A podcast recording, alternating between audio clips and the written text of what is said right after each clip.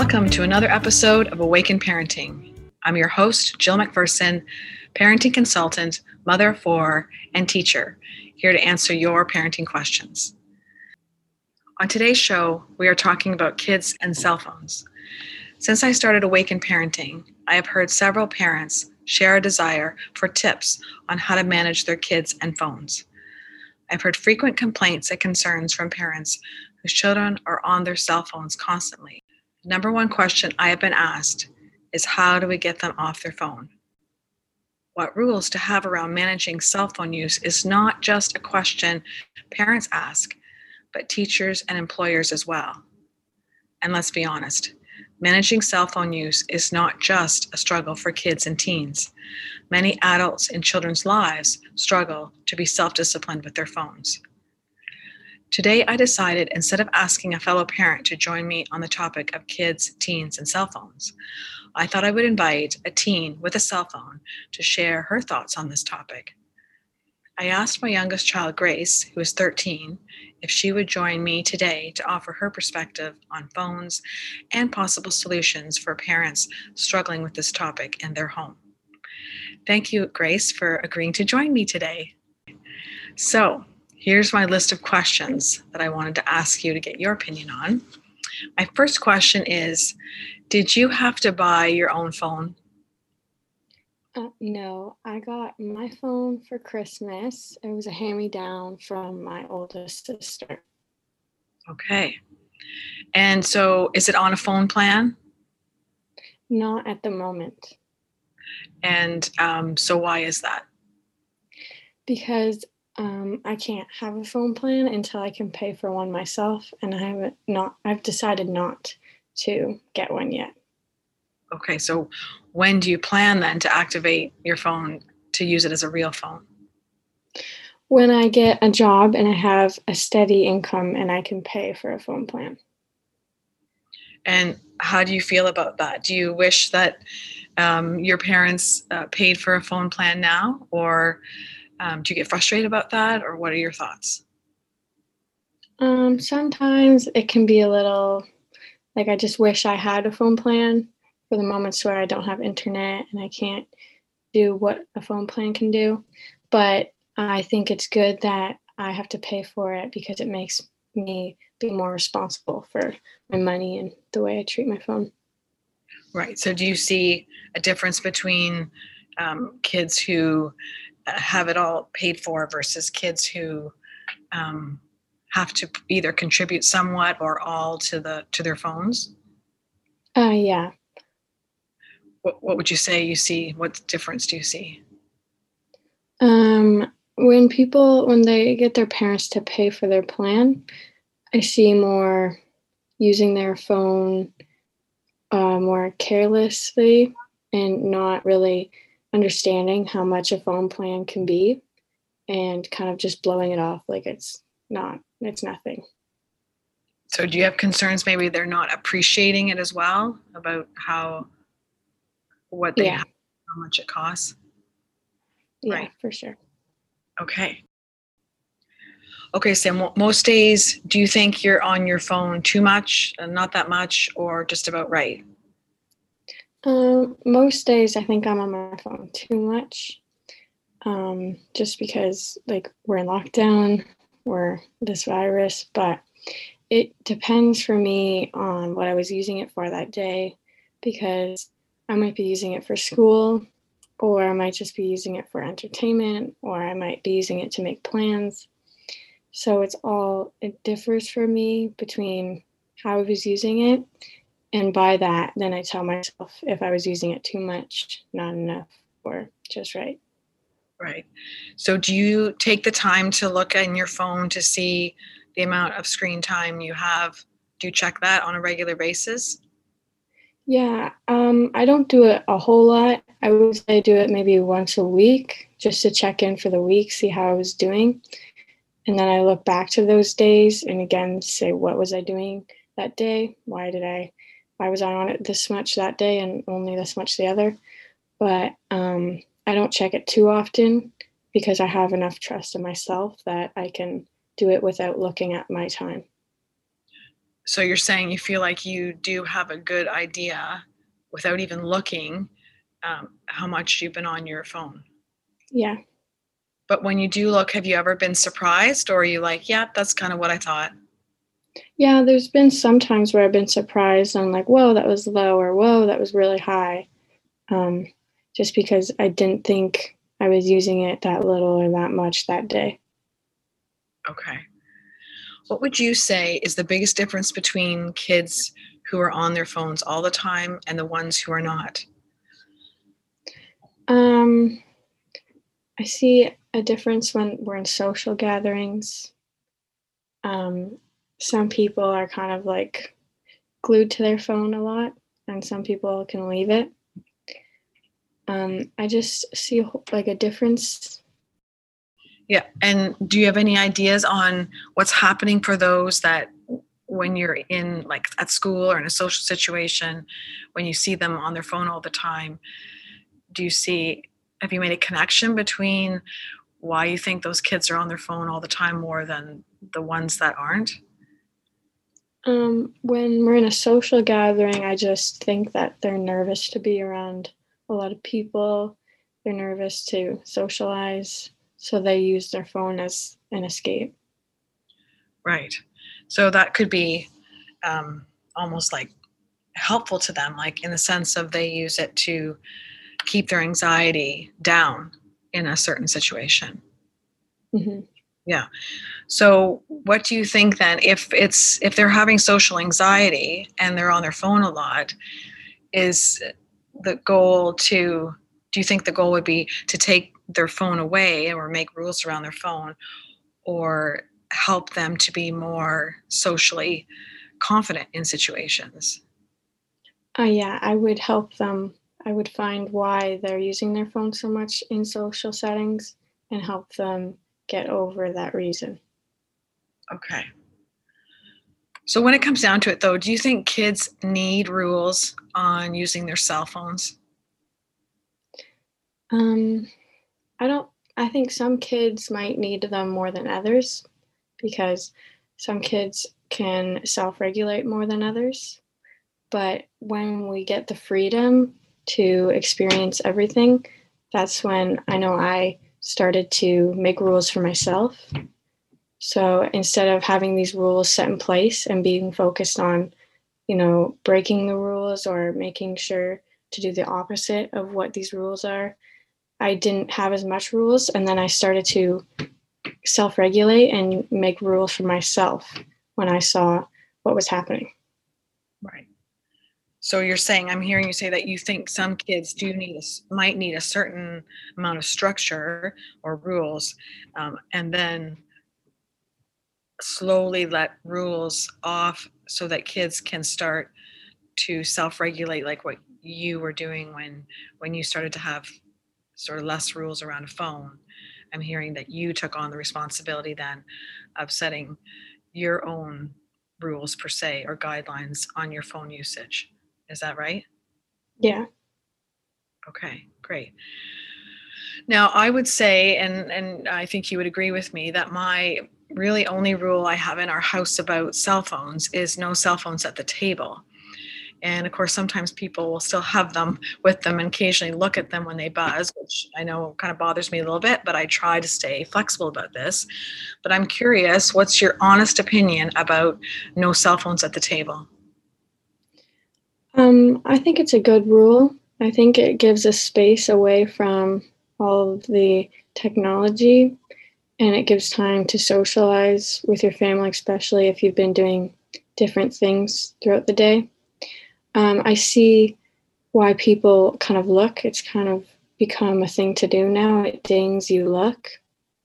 But I think the rule is a good rule to have as a like thing to keep it away from your technology. Right at the table, yeah. And I have to admit, I had to work on it at first myself because I remember a few times my phone dinging during mealtime, and uh, wanting to go and look and just just check you know not necessarily respond but just check and then i decided i had to keep the phone completely away uh, from the table at, a distance and uh, but i would still keep it on because i really wanted to to role model to my family that I could hear it ding and not need to go check. Um, and that it could wait. And right now, when I'm with my family at the table, that is the most important time. I want to be with them, not with anything that's happening in my phone. So, um, I also want to ask your opinion on some parent rules that I've heard that, that some families have, and that I've struggled to myself to think about. You know, well, well, should I have this rule or not? And I've worked through a lot of these, but I want your opinion. What do you think about parents um, taking phones away when their kids have been on them too much? Um, I think it, it ends up being a little bit pointless because I think the reason the parent will take your phone away is to teach them a lesson to get off their phones. But once your personal space has been taken away from you, because a lot of kids see it more as like their personal object and their own. So once it's been taken away from you, you kind of you don't think about why, you think about how you're going to start getting it back and how to take it back.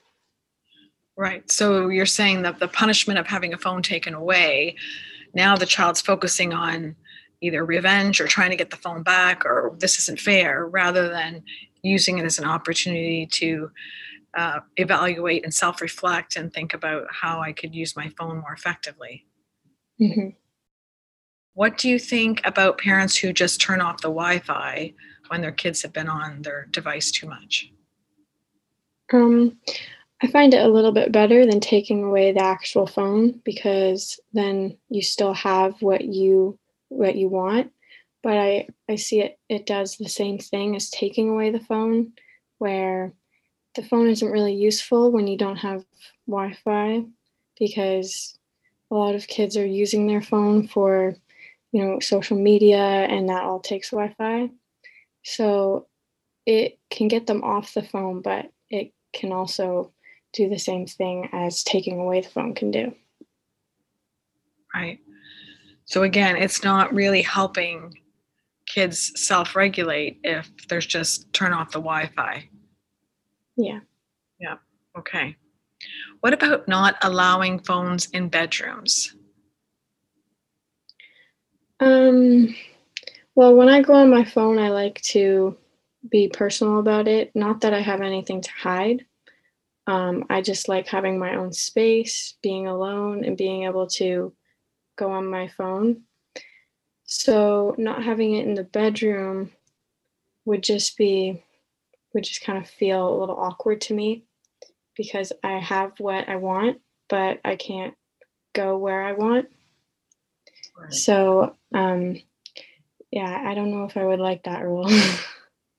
and what about at bedtime? I know that there's a you know serious concern about kids having their phones in their room before sleep because um, being on a screen can stimulate or kind of keep you awake kind of like having a coffee before going to bed. And it could you know be harmful for trying to get to sleep at night. What's what's your experience with that? Um, i've been allowed my phone in my room and i will admit i go on it at night sometimes.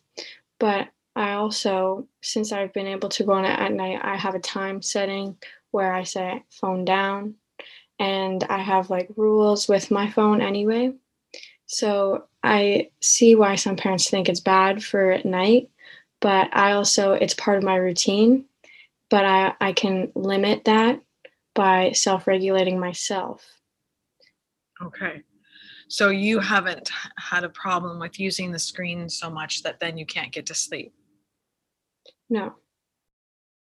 Um, but some, I guess, could. So it's more of a case by case situation where some children might be invited to make a connection between not being able to get to sleep and screen time, and then having a space, making sure there's a space between screen time and sleep.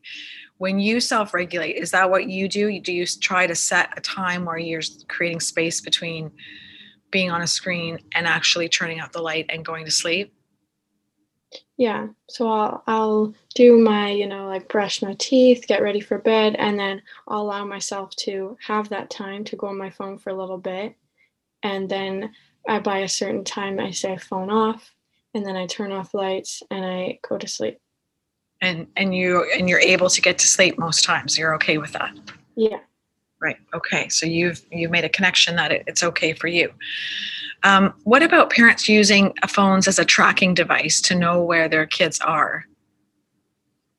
Um, I think that it's it kind of feels like your space is like your privacy is kind of invaded because you know you want to bring your phone with you but you don't want to bring it if your parents are tracking you to see where you are but i also like i think that when people when kids are going places they'll either tell the parent if they want them to know where they're going or they won't say if they don't want them to know which i know some parents can struggle with not knowing but I would have trust in your kid to either tell you, or if they didn't tell you, there's probably a reason behind that.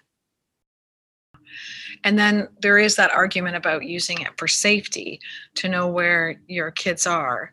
Um, but you're saying that um, it's more important to to foster a good communication between you and your child. So, for the most part, they will know where you are.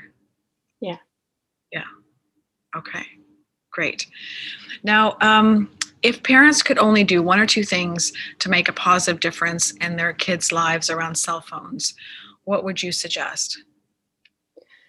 I would suggest just having a conversation with your kid because you, if you want to make rules, then I would make them with your kid. Um, if you don't want rules, then I would still talk to them about what their rules look like for themselves. Um, because you can set rules for your kid, but they might not follow them if they don't like them. So having a conversation will help um, both of you get what you want. Great. So, yeah, I strongly agree with you that there's an importance of having a conversation with the goal being to co create uh, guidelines around phone usage, not just the parents dictating this is the way it's going to be. Yeah. Right. Yeah. Because as soon as we have rules, we know that then there has to be policing of rules and consequences and uh, possible punishments, and and it just gets uh, detrimental to the relationship. So instead, trying to find that the win-win uh, between the the child or the teen and the parent, it would be the ultimate goal. Great. Well, well, thank you. Now, now I'm going to speak now directly to our listeners just to add in my thoughts on this topic as well. So, an example I want to give with having that kind of uh, dialogue that Grace is talking about is a, a, sort of a personal example of mine is when I was sharing concerns and asking for their opinions on about phone usage. So I said something like one time, I'm concerned you're staying up late on your phone and that's why you're so tired in the morning. What do you think? Is there anything I can do to help you with this? And um, so that's the kind of putting it out there to see what they think and they can contribute to it and give their opinions and trying to find uh, a way to find that win-win. If they're younger when they first get a phone then perhaps yes parents have to start off a schedule on when they can and can't have their phones. However if you believe they're old enough to have a phone then i would strongly urge parents um, to make sure that they are first their child is first showing signs of self-regulation before handing them a phone no matter what age. So slowly start to wean them off rules in order to foster an independent self-regulating problem solver. And also be willing to negotiate. Uh, be open that um, it doesn't have to be all your way. And it's amazing uh, what um, ideas your kids will come up with if they believe that you're open to hearing them. In fact, um, one of my favorite parenting experts, Barbara Coloroso, gives three alternatives to no. And one of the alternatives is convince me. So instead of, um, you know, in other words, why exhaust yourself uh, defending your no if you're saying no or making a rule about something uh, about the phone? Instead, let them exhaust themselves explaining why it should be a yes or why they think their idea uh, should be um, uh, put into place. So make sure that you're letting them have an opportunity to express themselves. I've often been amazed when I have done this with my kids, when I let them explain their thinking. I'm amazed about their creative thinking, that they often think of things that I hadn't even considered. Uh, many times they've convinced me uh, to plan, to agree to a plan that I originally uh, would not have thought to I would agree to. So I am grateful for this strategy as it has strongly developed their ability to think outside the box, to problem solve, to listen to others without believing that sharing their thoughts is pointless, to practice language that helps them to be heard more effectively. When children know their opinion matters, it inevitably invites them to dig deeper within themselves, to think through a challenging situation and come up with possible scenarios that are not just a win for themselves, but a win for everyone affected. And do you want them uh, talking more and being involved in conversations with you, especially at the dinner table? Then, my tip here is I would invite you to ask yourself Am I speaking and behaving in a way that I would want uh, to talk to me? Uh, sometimes the reason your child or teen is not offering much in the way of conversation is because when they do share, sometimes adults want to judge, evaluate, or offer unwanted advice or opinions on what they share my mantra for myself, which I still struggle with, is to remember to talk less and listen more. A great acronym to keep in your back of your mind is WAIT, uh, the W A I T. Why am I talking? Just check and see when you're talking. Am I talking too much? If your child's not talking, it's a good chance that you're talking too much. And lastly, when it comes to any topic, not just phones, one very important way to foster a loving and respectful relationship with your teen is to learn to surrender and trust. Surrendering more and more decisions to your children as they get older can be scary. However, if it is accompanied by offering them a story of trust, surrendering turns out to be much more of a positive experience. For example, many times I've confessed to my kids my concerns over a topic, several involving cell phones. After they tell me their thoughts, sometimes we struggle to come up with a plan that I am comfortable with. And one of the best ways I can com- comfort myself and maintain a loving relationship with my teen is to say something like, Well, I know I need to trust that you know you better than I do, and I trust you will make a decision that's best for you. If you need any more help or thoughts from me, let me know. Otherwise, I know you got this. It's amazing how hard our children work to prove whatever story we offer them about themselves right. Time and time again, I have offered my children a positive and loving story about themselves, and time and time again, they prove me right. Now back to Grace do you have any other thoughts you want to share before we conclude here about uh, anything either I've said or anything more about cell phones or, or tips for parents? No. Nope, that's it. Okay, great. Well, I really appreciate your insight and and your thoughts, and I hope that the parents and listening do too as well. So I want to thank you for joining me on this episode of Awaken Parenting. I know this can be difficult for many parents, kids, and teens. And my hope is allowing people to hear your experience and your wisdom will help the many parents listening. And I hope my sharing has helped as well. I know cell phone usage has been one of my biggest challenges and yet has been responsible for some of the best conversations I have had with my teens. If you are looking for support in finding ways to bring more peace into your life as a parent, then be sure to reach out to me at jillmcpherson.com. I offer two parenting workshops one for parents of younger children and one for parents with tweens and teens. These workshops each run for four weeks. However, they will not be running over July and August. You can now sign up for the next series starting in September. If you are looking for support over the summer, the Peaceful Parenting Program will still be running. I plan to move it to Monday evenings, and I'm interested in offering a time during the day. So message me if you'd be interested in that. This is a monthly commitment. For the price of a one to one session, you can get the benefit of four one hour gatherings to ask about questions involving parenting or family relationships. I will also continue to be available for one to one sessions throughout the summer. You can book a session directly on my website or message me through my contact page. And also, don't hesitate to ask me questions in my Facebook group, Awaken Parenting. When you do, other parents will benefit from your question. And if you have a suggestion or question for my next parenting podcast, please be sure to let me know at jillmcpherson.com. Until then, this is Jill McPherson inviting you to join me in awakening to a more peaceful way to parent on Awakened Parenting.